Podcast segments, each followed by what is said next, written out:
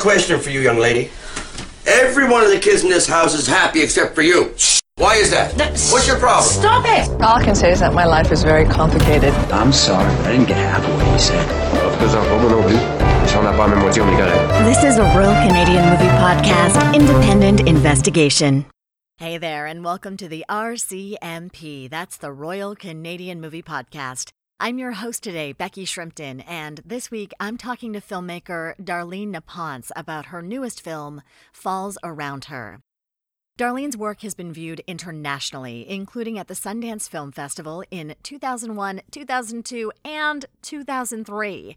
And her latest feature, Every Emotion Costs, screened worldwide and won a whole bunch of awards. She does a lot of art based video work and has been installed in a lot of galleries all over the world. She's currently working on a book of short stories.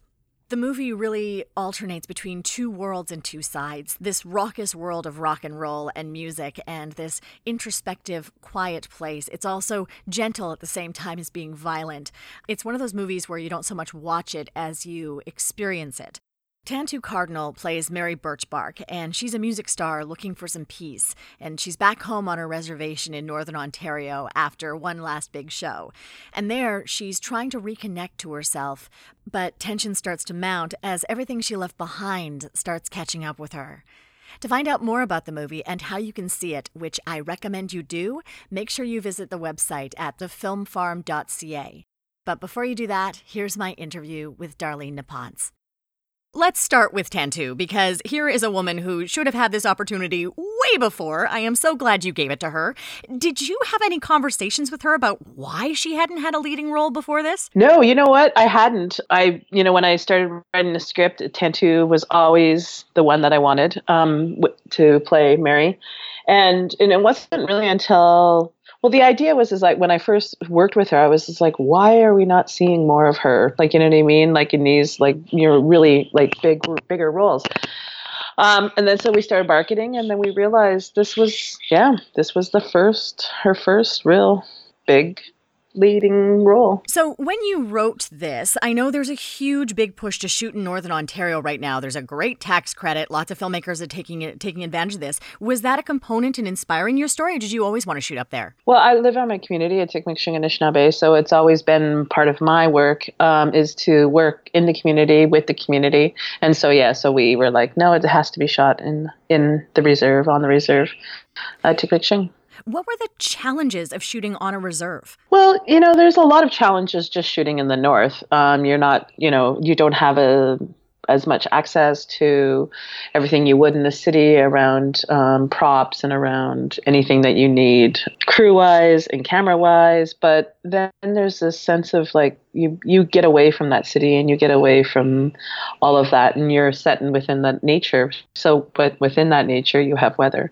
And you don't have concrete that you can't you know people are, are familiar walking with on. And so so you know getting equipment into these locations is a little daunting um, and a little challenging and three snowstorms and one massive ice storm um, and a lot of mud really, you know, pushed the crew and the cast, um, but it also created this beautiful essence and this, and really united the crew in a way that it just was so challenging that we knew that there was just so much love for this film that we were going to keep going. I read somewhere that you uh, really encouraged, um, or you really attempted to make sure you had as many Indigenous people as possible in your crew. Did you have any challenges getting people together? And if so, what were the challenges? No, I think there's always, like, I think there should be more focus in on Indigenous crews um, and, and, and giving them opportunities. Um, but because it was set in my community and because we've done films in here and this was one of the larger films that we've done but and there's a lot of films shot in the area. So there was a lot of people who were familiar um, with making films and um, had a real keen interest. But i think what we need to do now is, is is really create an opportunity where people can rise and really learn their craft and, and, so there's opportunities for indigenous people who are you know choose to keep staying in the, you know who choose to stay in their community and so that they can continue continue to work. And obviously, you talked about cutting their teeth, and I think there's also a visibility aspect of it too. It's like if people see them doing it, they're like, "Oh, I can do that too." Oh, definitely. Yeah, no, there's there's positives on all sides. You know, people get to pay um, their bills and feed their children and um, enjoy what they're doing, and then also um, be part of this amazing creative moments. And you also get innovative about how to put dollies in the mud, so you get new technology. Exactly. If you need a road cut, you know, you call your cousin. it's good to go. Always call your cousin, and he can get you out of all of these little, you know, things. So that was the beauty of it. Oh, totally. And you also mentioned that you were working with a way of respectful engagement with your cast and your crew, and you had that on your call sheets. And that's something hopefully we're going to be seeing more with uh, productions. Can you kind of break down what that was? Well, this is something that we've we've been putting forward with the work that we do. And We always, you know, start with ceremony and end with ceremony.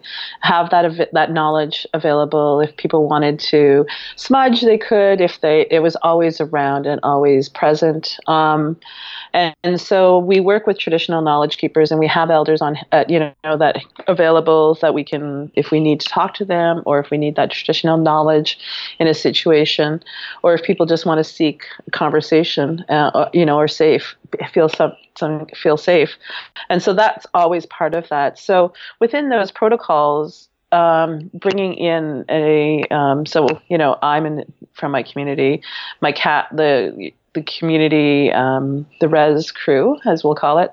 Um, they're all from the community, but at the same time, we're bringing in a lot of people into our community. So, what I wanted people to do was just respect protocols, um, but also the land and the people. It's, it's, you know, at the end of the day, I always said like we're we're just making a film, um, so people's lives shouldn't be disrupted.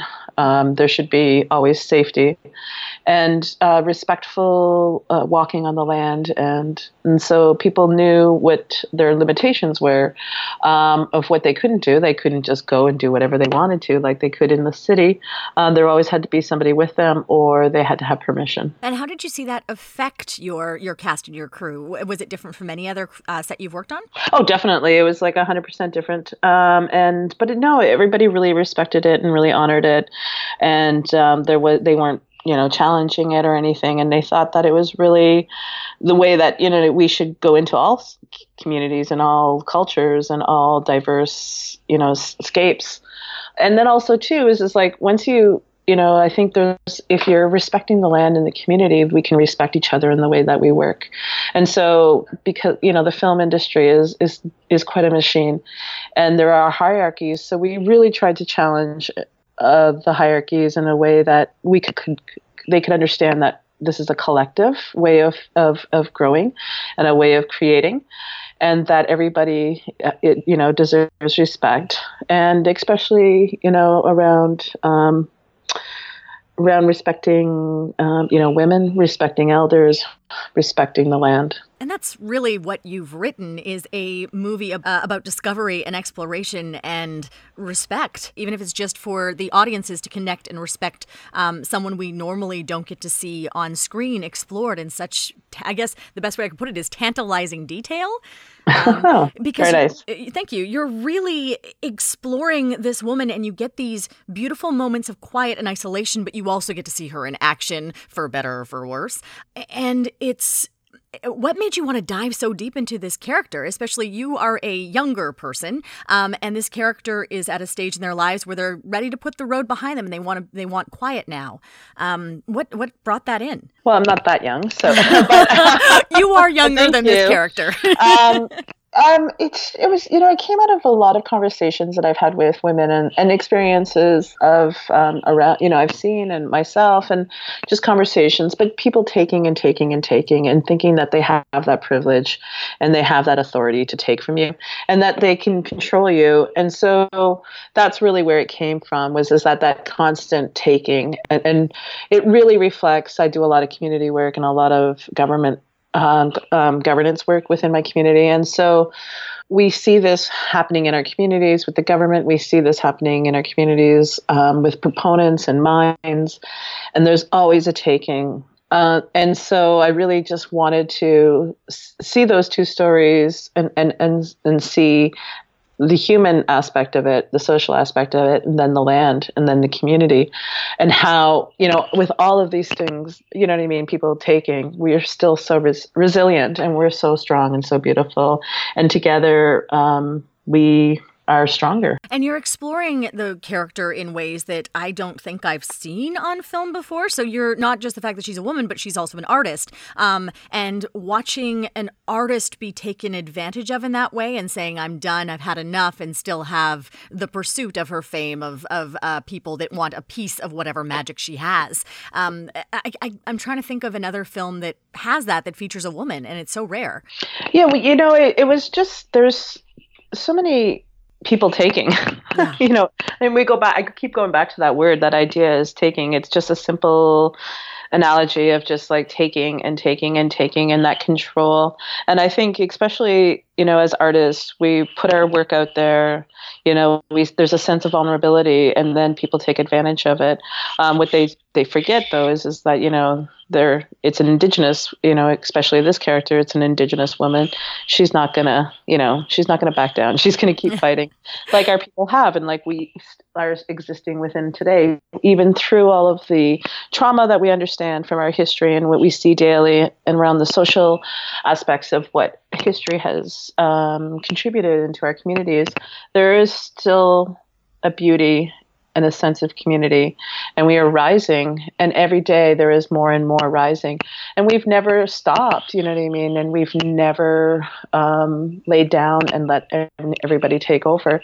There's always this small rise or a large rise, but there's always movement forward. I think I talked about there's so much discovery within this character that she's trying to find herself and find her own boundaries of how she rises, how she is going to accept certain challenges in her life another one she's going to dismiss. Um, there's uh, the scene where she's talking to uh, the chief, and, and the chief's kind of pushing her to to help them with the mining community and what's happening there. Um, and you see her trying to set a boundary, which she realizes it's just not going to happen. She needs to stand no. up and take part of this. But as she sort of explores herself and who is she now? She's been on the road. She's tired. She's exhausted. But the scene I think that sticks the most in my head that I just loved so much is where she's exploring the lines in her face. Mm, yes. Oh, yeah. It's stunning. And this is someone who everyone else has told her who she is. Yeah, and well, definitely, and you know what I mean. And as we evolve, we keep changing, right? We we go from one phase to another phase, and from different land um, to different people. I've always been, you know, taught that we continuously learn. And so if we're continuously learning, we're continuously changing and we're evolving. And so when she's looking at herself, um, yeah, she's really setting herself within that land. And, you know, it's like those walks of along um, the land, even the scarred areas, those that conflict between, you know, inside herself and with her sister. Um, you know, all of these things coming at her, but yet she's still has that inner knowledge and that inner strength to just you know look inside herself and find that strength. I think what's you know what we i also tried to do is it's like it's not all pretty at the same, at the same time you know what i mean? Like our struggles and our realities are not um, always um, they're, they're, hard. It's it, you know what i mean? There's hardships and uh, the true realities. And so i really tried to balance that and try to look at and understanding her struggles with her own, um, as you know, we would look at mental health issues, her own struggles with her own traumas, and and still trying to find that balance and letting letting go of the past and coming into a new world. Especially when you've had something that is just so so big and so generous and then coming back into the simplicity of the land and community and the way you've shot that too, I mean, we have a lot of, I guess, contrasts because you've got, you know, you start loud and raucous and mm-hmm. you're in the city. It's a rock concert, right? It doesn't get bigger yeah. than that. Um, and then you go into the gentleness and the the silence and the isolation of the Canadian North, and it doesn't get much quieter than that. I mean, you're getting like um, a tarpon every now and then, right? exactly. Um, so, how did you figure out how you would do the pace in the edit? Well, an amazing crew, and we always within the script there was always this sense of silence within the poetry, and so that was always really uh, talked about, and and so crew wise we you know, from camera to um, acting to even you know within the within her her clothing, we we looked and we we were tracing her adventure um, from you know the big, loud, colorful city to the simplicity of going home, and then starting to strip down that um, that city kind of look that you put on, that armor that you put on, and so when we were editing the editor was uh, she was so amazing. And she allowed was is that she saw that beautiful pacing um, and then we worked together and then we but she also always allowed room for the sound design. Yeah. so at the end of it we knew that you know that it was really about the sound. It was really about the music that was being composed and that the natural beauty had to be as equal to everything that was around her and so we could really capture ourselves within that. And so we are always constantly keeping that in mind when shooting and when editing and when creating and that poetry of that silence and being back on the land and, and, and really feeling that nature. And I really appreciate you talking about the sound design because that's incredible. And you, mm-hmm. I mean, the whole film is such a sensorial experience. And when I was watching it, I felt like I should have been watching this movie in a theater in the dark, surrounded by people who are reacting in the same way I was. Do you think that you lose something when you watch something like this on a on a phone or a tablet? Well, definitely. I make a film, um, and I really that's what I'm aiming for is this big theatrical release, this this you know beautiful 4K kind of you know look with the surround sound and, and so that every little piece can be heard and seen. Um, but at the same time, um, you know, when we talk about distribution and we talk about, you know, getting our, our films out to the world, we understand that, you know, it becomes a tablet or it becomes a, a cell phone. And because we don't have the capacity to have, um, you know, we don't get full releases in Canada for a lot of Canadian films, we don't have that distribution. And so, um, we're always happy if you you know if you're seeing it um, whatever way you're seeing it because it's the it's it's being able to share and connect with our audience in any way which is the beautiful thing we talked about how there's so much nature in this and there's so many close-ups and pauses for this natural imagery what do you think that evokes in people well, you know, a lot of people have talked about like when I'm coming out of Q and A's and coming out of screenings, which was surprised me, and I never really thought of this. Um, they, you know, a lot of people said, "I want to go home." Oh, yeah, and it, has been really touching, and it's been really, um, it's very heart filling, and um, you know, when we when we create created Falls Around Her, um, yeah, for some of those comments, we didn't really you know think that that was going to strike a nerve or if it was going to create those those emotions but yeah wanting to go back home wanting to be on the land um, and but also just really really kind of like happy to see this woman kick ass and and just full of life and just so beautiful. And it's I help but think of um, there's a documentary by Alanis Obomsawin. I'm trying to remember the name of it, where she's profiling Indigenous people who have left the reservation to go live in Montreal. It's such an interesting idea that there's a push now back to go back to the reservations or to stay on the reservations to make life better for for people there and to to create lives for yourself there instead of moving to the big city.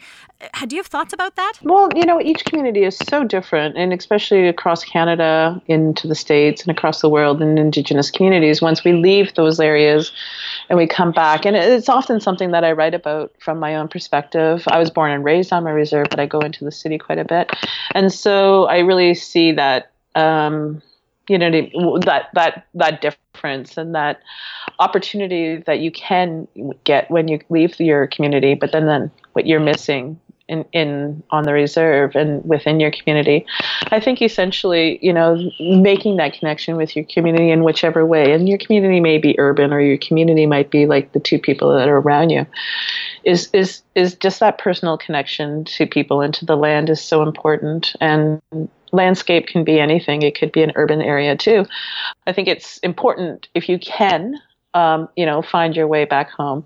But at the same time, there might be doors that aren't open yet, and so it's so it's always just you know, just finding and yourself wherever you are is, is important. And then seeing if that if if those communities are open it's it's such a kind of beautiful dangerous environment that we live in right now where we have so many opportunities but yet we're still uh, have a lot of struggles and I think you do such a great job in this film of kind of throwing some of them out there and letting the audience chew on them, but not getting too far deep into them, not getting too off track about what the story is actually about. No, yeah, and you know, I think we, you know, when as an indigenous writer and, and creator, I don't intend to create a story that's going to be a blanket for all indigenous you know knowledge and, and people. This is the way of you know the indian. It's not uh, that's not what we're creating. This is a story of um, resilience. This is a beautiful story of a woman who's coming home. This is a story about community. This is a story about land. This is a story about you know fighting um, to protect yourselves and to protect the land. Um, and this is just one little piece of a landscape of stories that are being told right from indigenous perspectives. So we honor that that we have that opportunity to share the story and um, to to note that you know these this is just one part of it. So, in that, and I, I, generally ask this of people who make fictional stories about serious issues that are actually happening, um, do you think there's more of a value in fictional story as opposed to documentary, or it's a different approach? I think it's just a different approach, and I think it, it, there's value in all of it, and it's such a contribution, and it's such an exciting time, as Alanis would say. You know, this is like you know a very exciting time, and there's so many films that are going to come out you know what I mean? You know, there's a, such a bigger platform for Indigenous storytellers uh, and filmmakers, and it's only going to get so much wider and diverse and, you know, haunting and beautiful. And, yeah, it's just going to, there's so much that's going to happen in the next bit. I know it's a big, it's a big, exciting big, world right now. It is. It is definitely, and I'm, especially yeah. with digital media making things easier for people to make things, and you know the internet's making it easier for people to distribute stuff on their own. We're still not getting the wide releases that we should, but people are seeing them, and it's out there. Yeah, no, yeah, and we're just paving our own our own little ways. You know, we're not even paving it. We're just like you know walking through the land and finding our own way of doing it. We're just going and doing it and and supporting each other and, and when we're doing it. So that's that's quite the beautiful thing. Now, there's two questions I have for you that I ask all of my uh, my interviewees. The first is, do you have a Canadian film that you love that you'd like to recommend to our listeners? Oh, um, I do. Well, I'm gonna say Al- Alanis Obomsawin is one of my um, you know, favorite um, documentary filmmakers and um, one of my heroes. And so I'm going to say all of her films. Watch all of them. and then the second is what do you think Canada needs more of to support its artists? Well, I think just allowing them, you know, and letting and just stopping that hand holding of what they think they should be doing for indigenous. It's you know indigenous creators um, are, are, amazing and they can they can do just the same thing as anybody else. And so um, you know creating those platforms and creating that, that those dollars that can equal to what others are getting is is important. Allowing indigenous perspective to rise and and and to to be created and finding and allowing within those the way that we tell stories they're not going to be those um, fundamental ways or those commercial ways that you see a lot of canadian films or american films. They're going to be different. They're going to be funny. They're going to be sad. They're going to be all over the map and they're going to be wonderful. And so allow that to happen and you know? Allow those perspectives to breathe.